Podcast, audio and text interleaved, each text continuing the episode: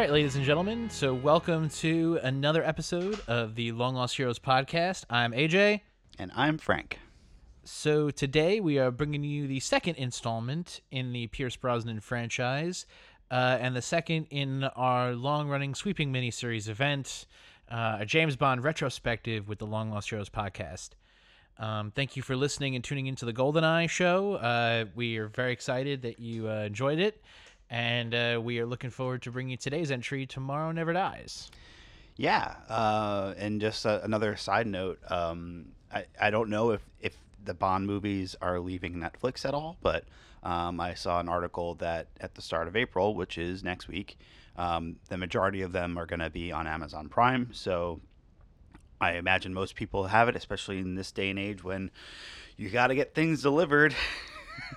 Yep. Not to be a Prime spokesman, but if you've got it, you should be able to see those movies and follow along with us as we make our way around and about and through time with Mr. Bond. Oh, yeah. And I think what's going to be really fun to follow along is that you have kind of an arc to each kind of thing that we're doing. So we're kind of at like the beginning, you know, like kind of like the peak almost of Pierce Brosnan. We'll get into the other Bonds and like the other pieces that we have in store. I'm very excited for this project. So yeah. So today, I think, you know, Tomorrow Never Dies in my memories.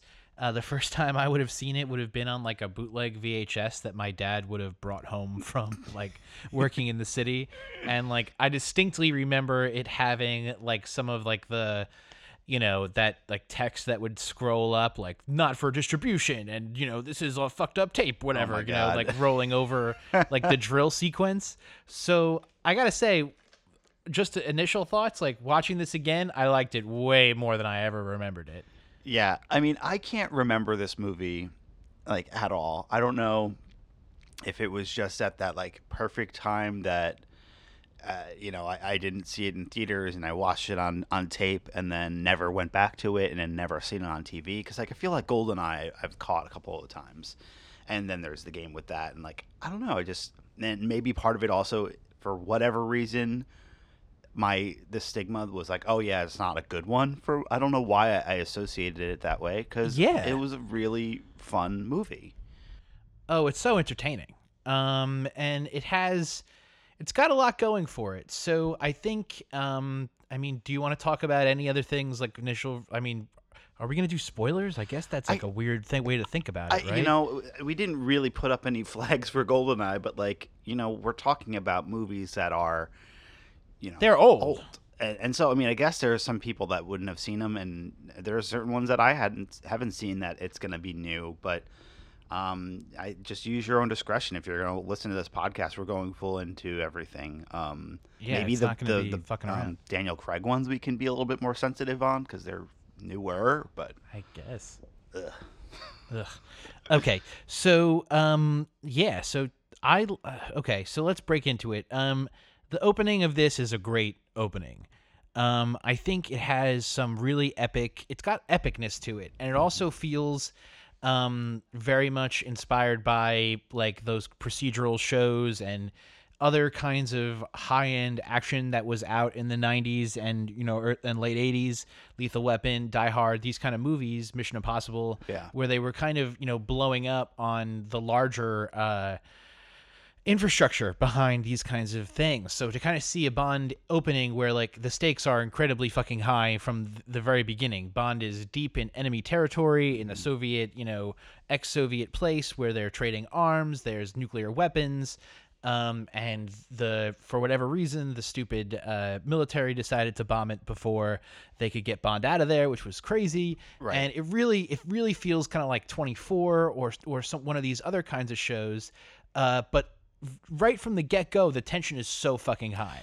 Yeah, and I think the really cool thing that they did, actually in both this one and GoldenEye, they hold it back a little bit before you have the reveal that it's Bond, right? They're like, oh, the White Knight, and there's an agent there giving us information. We never see him. We don't see him for the first few minutes, and then eventually you get the reveal that it's him. Because, like, of course it's him, but, like, I just love that little subtlety of, like, oh, who's this person that's on the inside. Like, it's kind of a nice nod to the audience that, like, you know, they know that we know it's him, but that they can hold it back just a little longer. I think one of the cool parts about modern Bond is, like, and I think this movie kind of does it really well, is it does bring Bond forward. Like, it kind of, like, when you watch GoldenEye, and it's a very different movie, but when you're watching GoldenEye, it's very much dealing with the aftermath of the fall of the Soviet Union. Like, this is now a modern Bond dealing with a post-Soviet world where, you know, we are kind of, the beginning of the movie, like, you see, like, because of the fall of the USSR, they're leaking, you know, nuclear weapons all over the place. But really, the plot of this movie is much more current and really relevant. Like, this movie holds up really well. It does. And it's, you know, it's based on, like, the idea of media controlling, you know, the story and having media influence events. Fake news before fake news. Yeah, which is crazy. And, like, also, like, I think this movie, I think Bond always has, like, some forefront technology in it, and that, you know, I mean, obviously, even stuff like in the 60s, in not just Bond, but, like, Star Trek and whatever, would have ideas. But, like, this movie has, like, FaceTime. Like, this totally has FaceTime, sure. Like, sure. So, and it's crazy. Yeah, so, okay, so I love the opening. You know, Bond ultimately commandeers one of the jets to fly the nuclear missile out of the trajectory of this bomb so that it doesn't blow up and go crazy. He ends up doing this, and in one of the most spectacular action scenes that they shot, mostly for real, I saw on the special features, they shoot the ejector seat from one jet into the second gunner seat of another jet. And it's just fabulous stunt, and it's so a perfect mix of, you know, pretty early CGI and, you know, some model making and also some actual flying. Like, that's what's great about kind of this moment in Bond is that they were really firing on all cylinders for what they were doing with the effects and what they could do practically and how you were mixing things as opposed to just completely replacing things, which I think we're going to see a lot of in Die Another Day. Yeah. That's, I mean, those kinds of moments in it just make me like gleefully giggle. Like, yeah, it's exactly. So over the top ridiculous, but it's such a cool thing to see. It's like, okay, yeah, he's going to do that. Okay. Eject right into the other plane. And, it was great. So good. You know, and then we get into another Bond opening sequence, like another, you know, they're all very sexy, and this one is got the heavy CGI stuff with the computers because they're leaning into that direction, and probably another mediocre Bond song. Yeah, this one with Cheryl Craig is not a great entry. I think it's got some stuff going for it in that it does. It does play like an old-timey rock song, but I don't think it just doesn't feel epic. It just kind of feels kind of like sexy and seductive. So I like it. It doesn't feature hugely throughout the rest of the film, no. As some of the other like themes will kind of come back in different ways. This is doesn't really different at the end. There's like a different version, or is it the same version? It seems. I don't remember. I remember when the end credits was coming on and they played it again. I was like, it feels different. At least maybe I liked it better at the end than I did at the beginning. Also, it could just be that the song is fine, but Sheryl Crow wasn't the right fit. Yeah. Yeah. She's Sheryl Crow. She's great. I mean, but I don't know. It was okay. So enough shitting on Sheryl Crow. Let's get into the plot. So, ultimately, I think this movie has a more, direct plot than GoldenEye does, and I like it. I think it helps make the movie moves with a much more elegant and streamlined like functionality to it. And like, even though there's a twist, and like I do like a twist every once in a while, I feel like the twist in the last movie, while it's fun maybe the first time, once you like know what's going on, like it's not really that, you know, on the rewatch, I don't think it's like that super crazy. Mm-hmm. This, coming back to it, I liked the simplicity of it. I liked kind of the relevance that it had today. And I thought if it felt believable. What about you? Yeah, it is a lot more straightforward. You know, they tease it out a little bit. Like, we don't for sure know right away that Elliot Carver is Carver, right? Is like pulling the strings, and then like within like the next scene, we know that like that he's controlling everything. And so like that's great to get the bad guy off from the start, and you know who you're following, you know, like his general idea of his mission. Yeah, it's a lot more straightforward. I think to me, it is very relevant, the idea of the fake news stuff, but it is maybe just a little bit less exciting than something as intricate as something in GoldenEye, and maybe some of the more recent Daniel Craig ones. Oh, sure. But like, okay, it's straightforward. Like, and so that is good, and it makes it kind of easy to follow and enjoyable to watch. I feel you. And I get that, like, even though it's like simpler, and it like it doesn't the Craig stuff, I think, is different. The Craig, you know, once you get to Casino Royale, and this is interesting, the same guy who directed GoldenEye also directed Casino Royale. He launched two different Bonds. Isn't that crazy? That is crazy. So this guy, this director of this movie, was going to direct a movie with Dalton, but ended up not, and like directed a couple of music videos, and then when he went to do this one, this is his like only entry into Bond as a director, this guy. So I think also some of the stuff I had read on Wikipedia was that they wanted to do more of the classic Bond stuff in this movie. So they wanted to have more stuff with the car. They wanted more gadgets, you know, and something I really love and I think still holds up is the fucking music in this movie is perfect.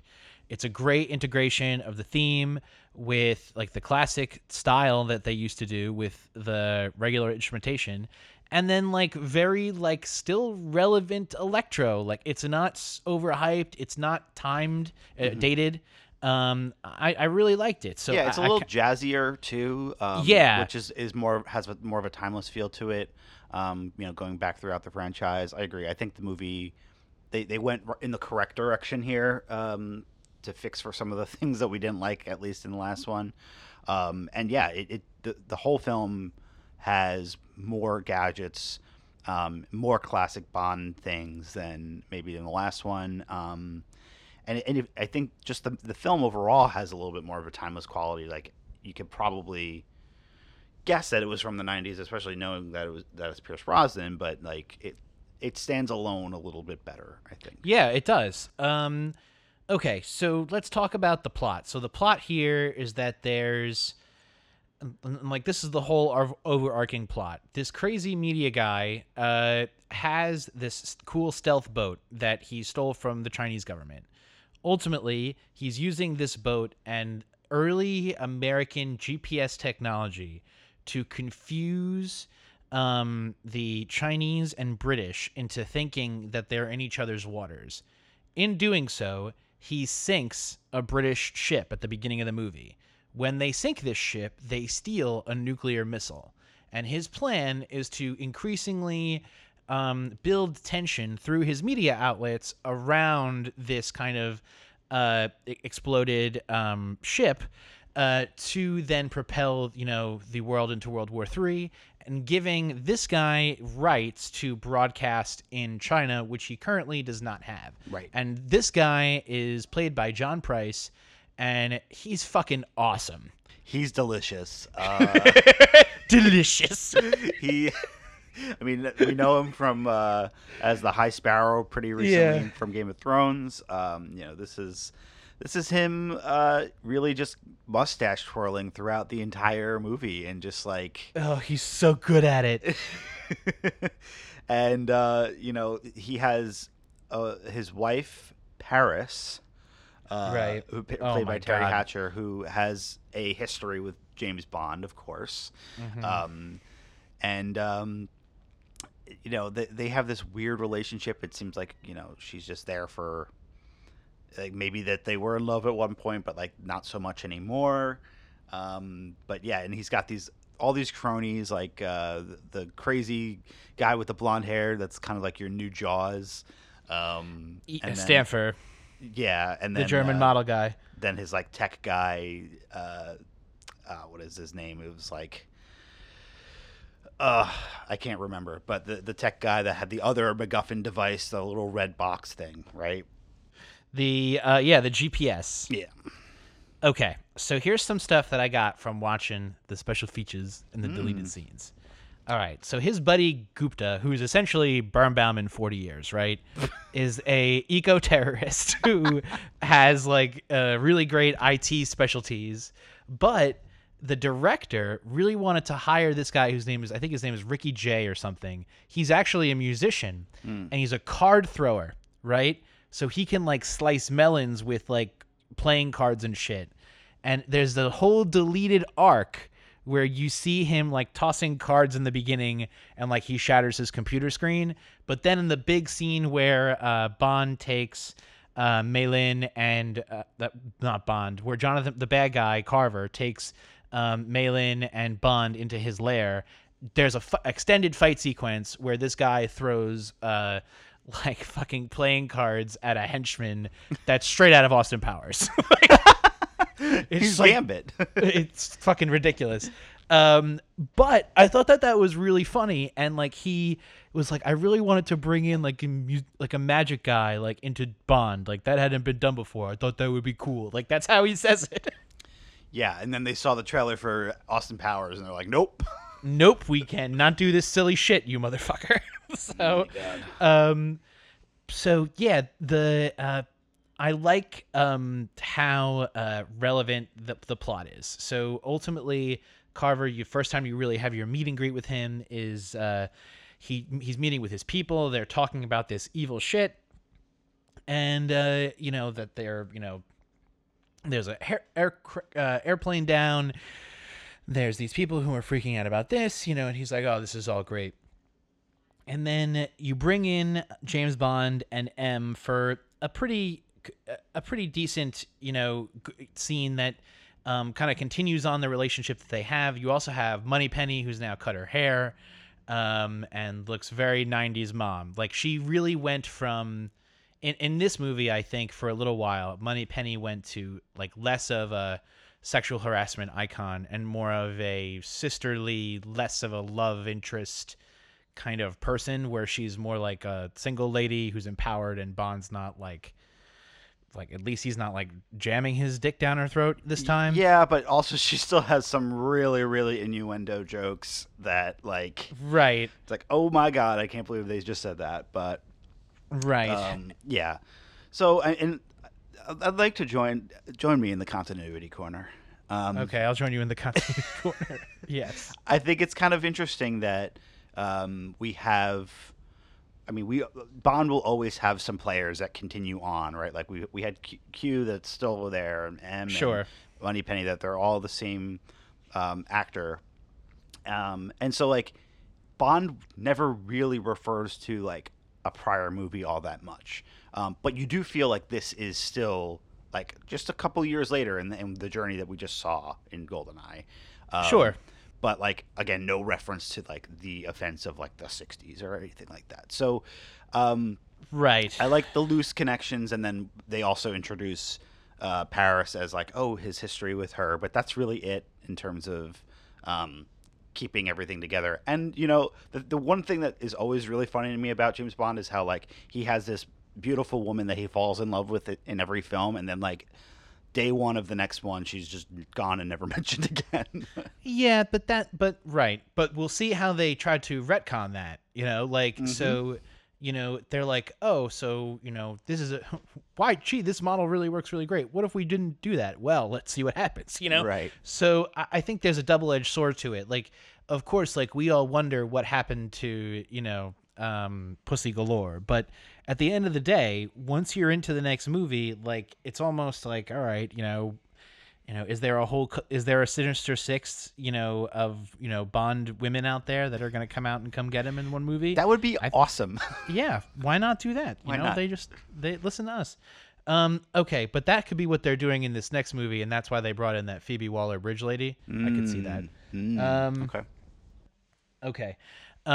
So one of the things, you know, before we, you know, kind of dive into the Bond women here, I do want to talk about, you know, there are kind of like a couple in this. So you have Terry Hatcher playing Paris, and then you also have Michelle Yeoh play Maylin. Yeah. And they're like so diametrically apart, but they do kind of play like both roles, you know what I mean? And that is really what I think sets this movie kind of in a different direction for Bond, in that they really do give this female character a lot of advocacy in Maylin. She's fucking badass. And I mean, so Michelle Yeoh from Crouching Tiger, Hidden Dragon. So like she's, and also a really famous, like, you know, Chinese, like, you know, superstar. Right. She's huge. Right. And so she is definitely able to do a lot of the physical action, which, you know, sets her apart from a lot of the way that they had done it in the past. And this is definitely a huge step forward.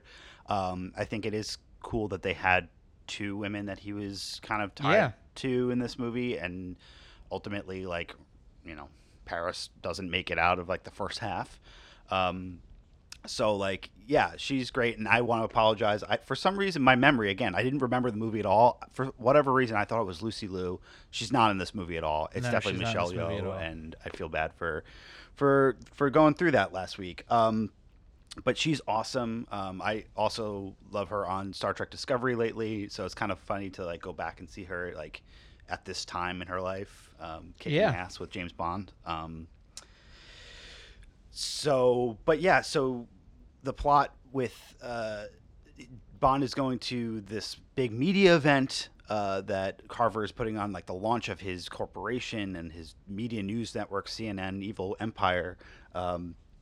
And he kind of gets involved inadvertently, and he ends up getting... They figure out who he is, and they put him in, you know, holding, of course, like classic James Bond villain, like, should we kill him? No, let's put him in a compromising situation that he'll easily escape. I'm sorry. Sorry. He does, and he pulls out the plug on the satellite broadcast, and it makes Carver look bad. And so from then on out, Carver has it for Bond. Oh, yeah. And it's such an easy, like... Well, so I think in the beginning, like, they wanted to do kind of two things, right? You want Carver to kind of feel like Murdoch, but look and sound like Jobs. Yes. And it's kind of like an interesting duality, because Jobs really wasn't in media, and Murdoch really didn't know the tech, right? So, like, kind of combining them into this one mega supervillain, I think, works really well, because you kind of get to play off of the aspects of both, right? Yeah. But I think Carver makes like a lot of dumb mistakes, and like that is something that like it allows for the movie to be very fun. But it's also like, he's so stupid. Why do that? Like, you know, he knows this guy he should have, you know, as a big super giant nerd, he should know Bond is definitely not just a banker. And his guy Gupta is like, oh yeah, I looked at him, and you know, this smells like government agent. It's too perfect, right? Right, and they know after the fact. Yeah. Okay, so Terry Hatcher has gone on to say she didn't like doing this, but I think she's having a great time. This is also at like her peak sexiness. So this is after the implant. She is currently Lois Lane, and she's like, before she's 3 months pregnant into this, so her tits are even bigger in this movie. Like, dude, she's super fire. Like, for while she's alive, spoiler alert, she's super hot in this movie. Yeah. Okay, so she's great, and you know, we see Maylin for the first time.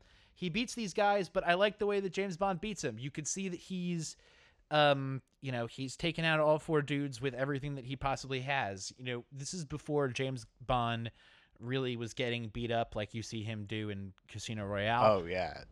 Yeah, I mean he has like, he uses gadgets, he uses the world around him, because like the thing is, James Bond in this iteration knows that he's not as strong as the big guy with the blonde hair. Like, he knows that he's got to be crafty and come up with other ways to take him out. Totally. So there's a few set pieces in this movie that we're going to talk about here. So But before we do that, we got to talk about Q. And this scene, I think, is one of my favorite Q scenes. It's total product placement, and I'm sure that it was in commercials we don't remember, but probably. It's so great. It's so funny. And it's such a good gag. So pretty much James Bond lands, I think he's in Germany is where he lands, right? Yeah. And this is why he would get a BMW. So he goes to Germany, goes to the rental car desk, and who shows up but our favorite red-vested friend, Desmond Llewellyn. Yep. And they do a great comedy bit, which I think is like, it's so good, and definitely feels natural. Then I saw in the deleted scenes, there's a great bit that they took out of the movie. So remember when they're walking and like there's crates open, like the crate opens and there's the car. Yes. So before the crate opened, they had a gag where they opened the first crate and it opens up and it's a live like Jaguar. And Bond's like, "You got me a Jaguar." And he's like, "No." The Jaguar is in the movie. Oh, totally. It's like it's off to the side when he's looking at the car, and it's in a crate. You can see it, but it's like, why is that there? Right. So this car, I love it. It's one of my favorites. 750iL, BMW. It's fucking. It's not super showy. Kind of like the Aston Martins, which I thought were always interesting. Like, so this car looks very much like a regular commuter car, but it's fully fucking loaded, and it's got the first like remote drive feature. That we see in a Bond movie used to real great success. And I love the bit where like Q was trying to pull it out, and he's like, he can't really drive it, and it's like, oh, it just needs the right touch, and like Bond knows what to do immediately, and like makes it look awesome. Such a really super cool set piece, and then get some other neat little gadgets like with his phone, which again, product placement. Yeah, like, Sony at that time. Yeah, and some cool little tools there. It's like a taser thing and a fingerprint scanner and all these things.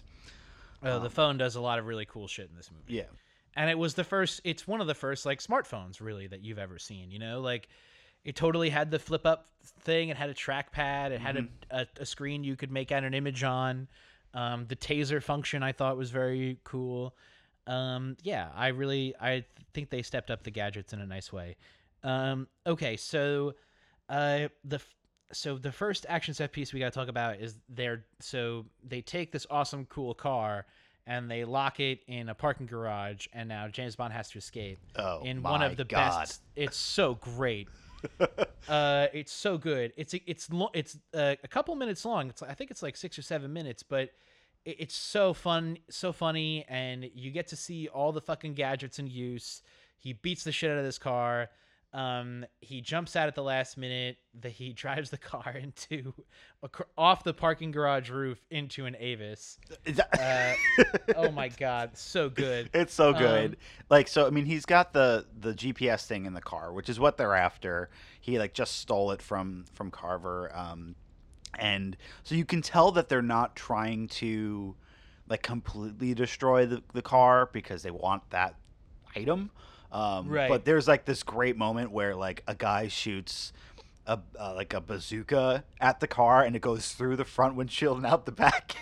Dude, it's so awesome. It's so great. It's so good. It's like, okay. And I love when he dives into it as he's first controlling it, and he dives in like to get away. That was a great moment too. It's just like all around really cool. I love the tires reinflating after going over the spikes. Yeah. But yeah, they really leaned into it this time because the last movie didn't do as much with it. They do a lot of cool. They do a lot of fun stuff.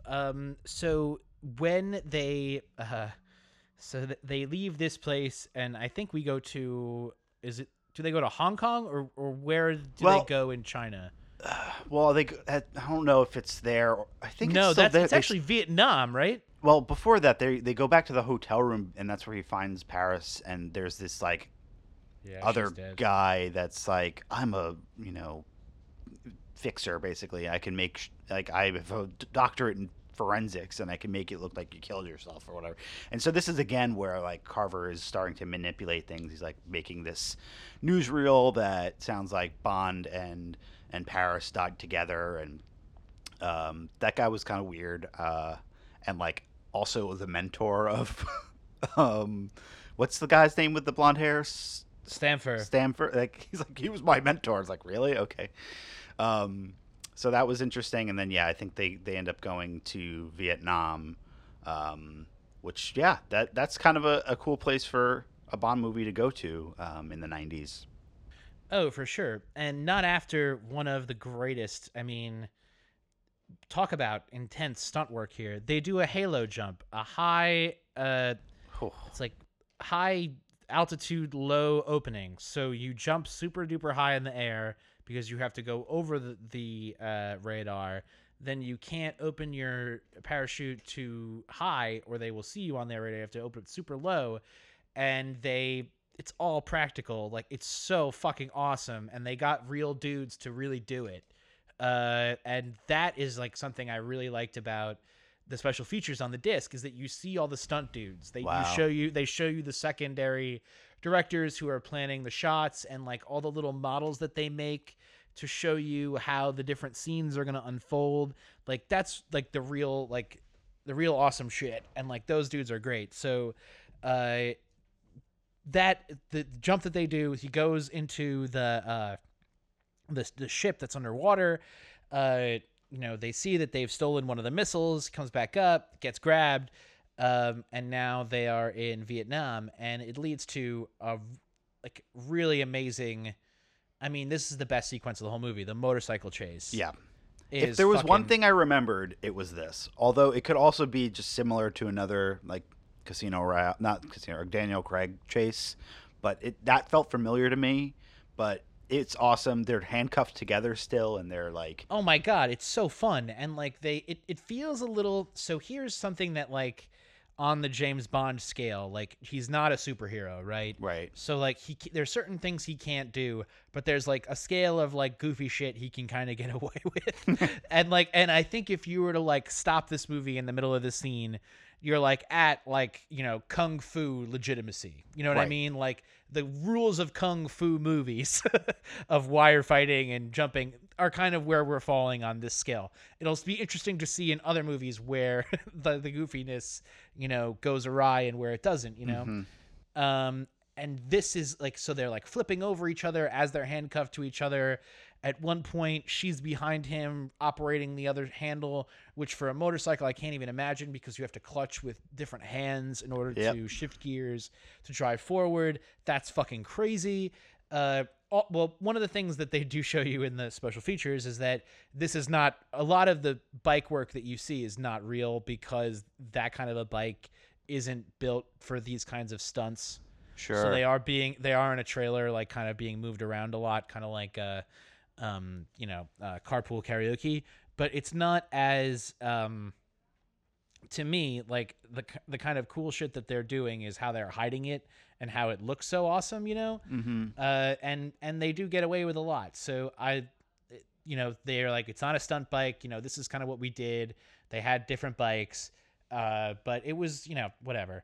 And then you get to the best fight scene in the whole movie, which is where, they've escaped. Maylin has escaped from Bond, and she goes into her hideout, probably, I would guess. Yep. And she's followed by all these dudes, and she just kicks the crap out of them, and it's epic. It's epic. She's doing flips off the fucking wood, and she's really kicking ass. It was so cool. And like when you watch the movie, they described like they had seen her and they were like, listen, do you want to be in a Bond movie? And she's like, fuck yeah, I want to be in a Bond movie. Yeah. And she and Pierce like really pushed to do a lot of the stunts, as many as they could themselves. So, that's like, awesome. It's so, she's like so much, it's a bummer that she didn't get to do more stuff, you know, like I guess she's in Discovery now, but she could have been a huge superstar, you know, like, yeah. You know, like it's kind of a little sad for her. Well, and that's the problem when you do a Bond movie. You're pretty, as a female, you're pretty much one and done. Right. They're not going to bring you back. Yeah. And it's kind of, I mean, they've kind of stop that a little bit with the Daniel Craigs. They have some characters that kind of continue on, but yeah, it would have been awesome to see like a spin-off movie, like, or something like that. The Bond movies are, the franchise is so like focused on keeping status quo in a lot of ways that they're afraid to take chances. I mean, she could have just showed up in another one. That would have been great. But yeah, you get to this, Bond shows up in her hideout and like, I think, yeah, he doesn't kill the last guy, does he? Or is he, whatever he does, he takes him out from behind, and she's like, "Oh, I had him." It's like, "Oh, did you?" Classic. Classic. And it's like this hideout turns into like a full-on bunker. It's totally sweet. She's got all the guns, everything you would want. She's got a computer there figuring it out. And what I like about this movie is you feel the plot is moving along when they're hanging out. Like, you don't have to sit and stop and stare at the water on the beach for 10 minutes. Like, yeah. Like, this movie fucking rocks. Like, they're, you know, all right, we got to go here. Let's go here. They go to the Kowloon Bay, and then they're like, all right, we got to pay this guy this amount of money. All right, perfect. And they go, and then you're just on for the final adventure of the movie, where I think in GoldenEye, when you get to this point, you're after the big set piece, and we're about to go into the third act. The movie just grinds to a fucking halt. Mm. And this movie doesn't, and it really just feels it. The action in this movie is excellent. And it makes me wonder because part of the reason why GoldenEye grinds to a halt is because of the romantic plot. And I think that we're going to see that a lot in the earlier ones. Sure. And so I wonder if because they didn't lean into a romance between Bond and May Lin like as significantly, because you had Paris as part of that in the first half of the movie. Right. So like, I think that gives them more freedom to move forward with the action, but it also makes me wonder if they were afraid to really lean into a interracial couple kind of thing. Point taken, but I think what it ultimately does and serves the story better is when they are actually together, it's because of a mutual respect of their capabilities and like going through the hardship, as opposed to like the hardships of this battle they're about to go into, as opposed to like, oh, you're just a sexy Bond and, you know, I'm just some crazy lady. Like, right. You know, like it's more of an earned respect and kind of like the kiss at the end of Rise of Skywalker, which I guess we're going to have to talk about again in a couple weeks. Yeah. Like, you know, I feel there's more earnestness in the way that like the ending of this movie is than, you know, if at this point in the movie, like she's coming on to Bond and Bond says no, like that would be a weird scene, right? Sure. Right? Or like maybe like they, you know, Bond comes on to her and we see them like sleep together before their big fight. Like that's awkward because how are they preparing to go into battle if they're both these battle hardened people, you know? Yeah. Yeah. And I do also love that she's like, I work alone, and he's kind of like, wants to help her work together, and wants to work together, and that's kind of a cool vibe that we hadn't really seen. But yeah, okay. So final act, they have to go to the ship, right? Oh, it's great. So okay, so the nautical battle scenes of the ships, right? They look so real. They're not. They're models, and they were all filmed in the same tank they were shooting Titanic in like weeks before. Wow. So it's the biggest tank that James Cameron ever built. That's why these shots really work. So they're mostly models. And I just think it works so well. It's a little dark. That's one of my main criticisms with the whole movie in general, is that it does kind of have one color palette and it doesn't really pop ever. Everything looks kind of shiny, silvery gray. Okay. Yeah, yeah. You know, and like even the last scenes, like it's pretty. It's a little bit darker. The shadows and the lighting like aren't played for art as much as they are in GoldenEye. Like there's a certain scene when Bond comes down the steps in the beginning of GoldenEye, and you see his eyes like through the little shadows as he's going in to meet 006. That's a really great like lit, awesome shot. Like shout out to the Struckman podcast that I listened to. that like opened me up to the differences in the way the movies look. Mm-hmm. But once you kind of get to the scene, at least on Netflix, the ship that they're trying to get on is legitimately interesting. Like, it's cool looking. They have a plan. It doesn't work out the way that it's supposed to go. But the ship is cool. Like, I like his little hideaway ship. It's very similar to what I guess they used in Goldmember, but it's awesome. Like, and they, you know, they are getting it, and they're driving it around. It's kind of on a hydroplane. I guess you never see that. They have this cool, like, underneath area where you can dock and send things away, like the cool drill or where they're going to launch this missile. It's actually, I mean, at least from the inside, it seems like a lot bigger on the inside than the outside. Sure, but that's true. It seems like this huge epic, like aircraft carrier kind of thing almost, and then it's like on the outside it's like, well, it doesn't look that big, and especially if it's put up against like one of the other ships that it took down, like in the beginning of the movie. It's like it's small compared to that, so how does it look so big on the inside? I don't know. But all right, so here's like the main plot, just to like catch everybody up. So at this point they have to make a small explosion on the ship in order for the ship to get picked up by British and Chinese radar so they can stop World War III, because Carver's plan is to launch a nuclear missile off of his stealth boat, acting like it's a regular British boat, into mainland China, blowing up Beijing. And then a little bit more of his plot that he's twisting is that he wants to negotiate with Mei Lin directly and kind of use her as an entree into the Chinese people with his media company, which is interesting, a little bit of a twist at the end, but not too crazy. It's fine. It's okay. It's passable. Okay. So they get on the ship. They're setting up the mines. You know, they get caught, which is a little bit of a bummer, but all right. Happens all the time. Happens all the time in a Bond movie. You get to see that Stamper is like super duper evil. He shoots his best friend Gupta in the fucking face, which was in the chest. In the chest. More dignified. And then you know, we do have a ticking clock, which I asked for in the last movie. There you go. Which is, you know, like, you want to see the time counting down. You want to see T- till self-destruction. You know, you need that to energize the angle. And then you have the little boiler room scene, which is also great, really fun, great action with Michelle Yeoh, really kicking ass, and with the fog and you know, kind of punching her way through that. Bond then gets to go with one of these big missile thingies and starts blowing people up. Also very effective. I loved his little makeshift grenade in the jar with the remote detonation that he's like, oh, I have a plan too. And then like he uses that as a distraction to set things off. That was great. It was fun. Yeah.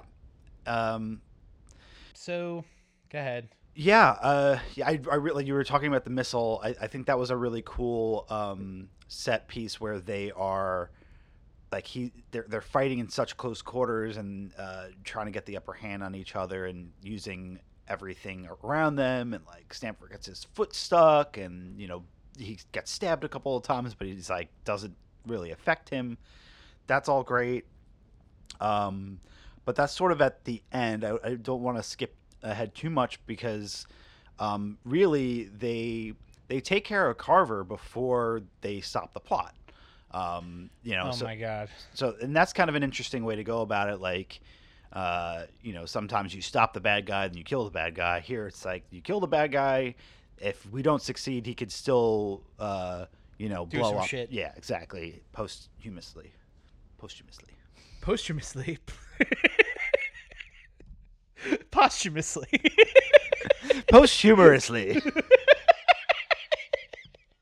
Okay, so posthumously, he could do some real fucked up shit. Anyway, they kill him with that cool drill from the beginning of the movie.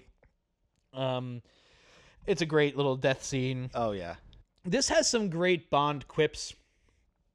He's quipping the whole time. Totally. He's quipping the whole fucking gamut of the movie. you know, and sometimes it's a little over the top, but it's good. I like it. And then I liked his little struggle. So, all right, they're able to. What I didn't understand was there's still an explosion on the thing. So did they blow up the propulsion system of the bomb, and then the nuclear one wouldn't go off because it's not in the trajectory? Or was that the explosion that they were going to set off? What was that exactly? I didn't understand. I don't know. Right, because presumably you have to go get this nuclear weapon that's at the bottom of the water. Bond's hanging out on the fucking top of a door with fucking Rose again. Right. I love that bit. It's they're looking for us. It's let's stay undercover for a little longer. It's so perfect. It really is. And you're that's great. Another great Bond movie. Roll credits. Thank you very much. I got my money's worth. And that's what I feel.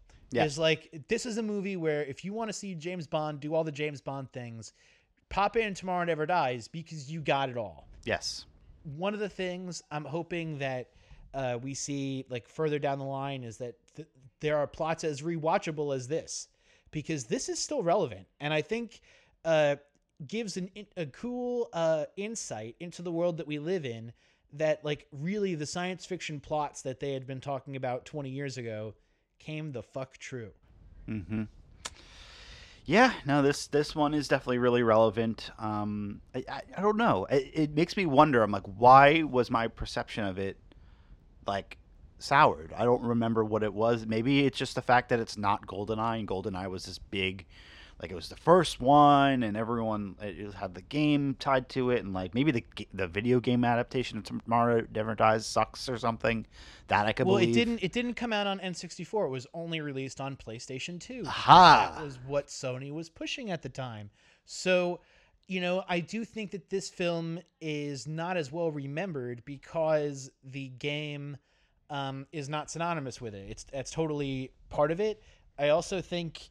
one of the things people like about GoldenEye is it's their birth of their Bond. And right. Whether or not you saw the other movies, this is still, it's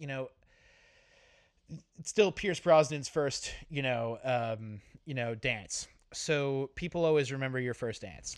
And I think he really grows into the role here. I completely agree. I think maybe there were some awkward moments in the first one, or you're still trying to believe that he is this suave but also kind of cheeky but kind of still badass agent. And here it's way more believable. I'm on board. I've seen him do everything, and the opening of this movie alone, you're there.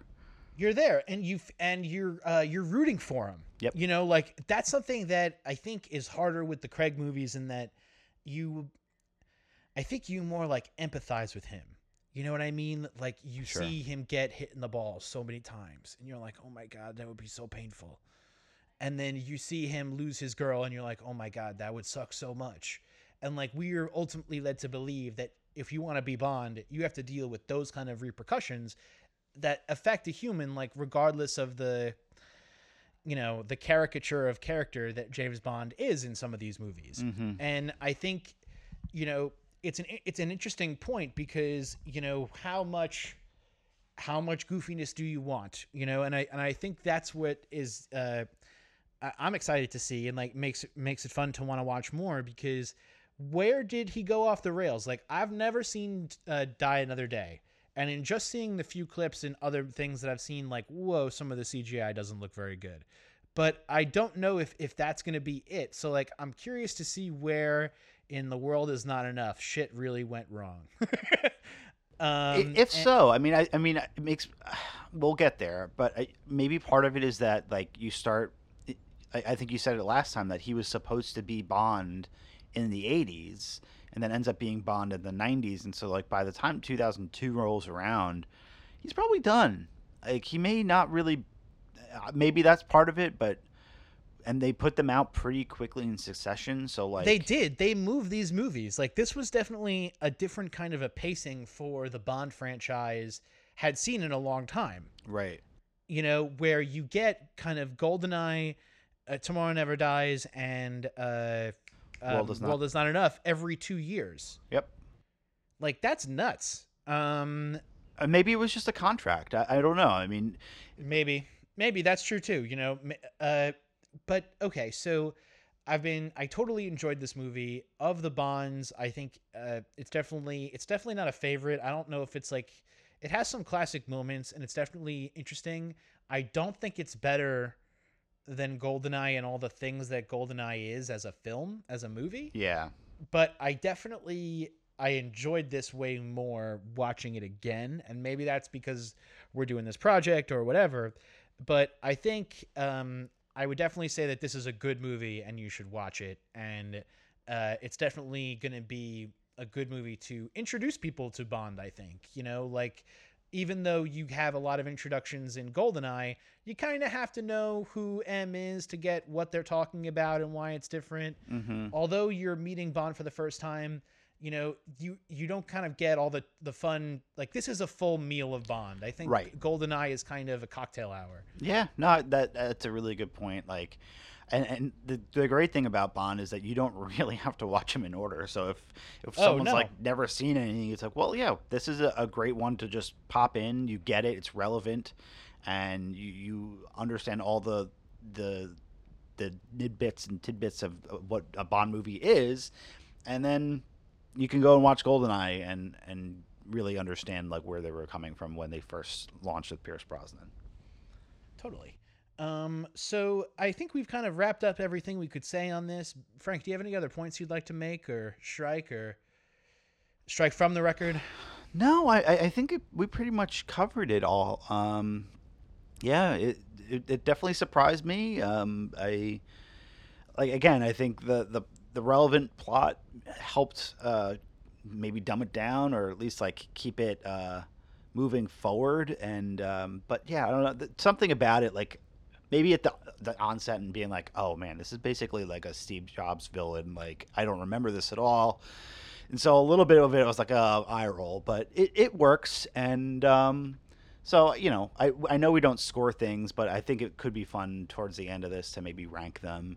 We're going to have to do some kind of ranking, you know, yeah, like at least within each, you know, yeah, we have to come up with some categories, you know, I think that there's, you know, there's a few things everyone looks for. So why don't you tell us what you think is a relevant category and we'll start before we get too far deep into it, ranking and making sure we're keeping score here because we don't want to get all confused. Yeah.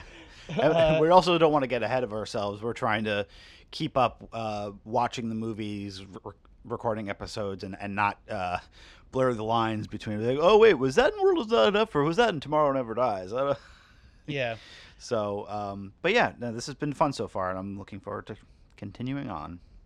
The only thing I will say to wrap it up, like Tomorrow Never Dies, like how is that, what's that have to do with the plot at all? Well, so Tomorrow Never Dies, his paper is called Tomorrow. Carver's paper. Right. And that, yeah, that was like, I'm like, oh, really? Okay. So okay. It, yeah. At least like in GoldenEye, it's like the device, but Tomorrow is, I guess the idea that he's controlling the media, and so he can forever control it. Blah right. Blah blah. So I guess tomorrow. So Tomorrow is dead. Tomorrow is dead. Success. All right, folks. So thank you very much for tuning in. We hope you enjoyed. This is wrapping up our Tomorrow Never Dies episode. If you would like to hear more, maybe you'd like to hear us talk about The Mandalorian or Game of Thrones, or you'd like to hear us talk about the great show Watchmen, check out our podcast. Podcast. We are available for streaming on Stitcher, Apple, Google, Spotify. Even you can find our social media at LLH Podcast on Instagram, Facebook, and Twitter. You can check out our website, www.longlostheroes.net. You can also, send us an email if you like. You have any questions, info@longlostheroes.net. I'm AJ here in Jersey City. And I'm Frank here in Brooklyn. Take care, guys. Bye.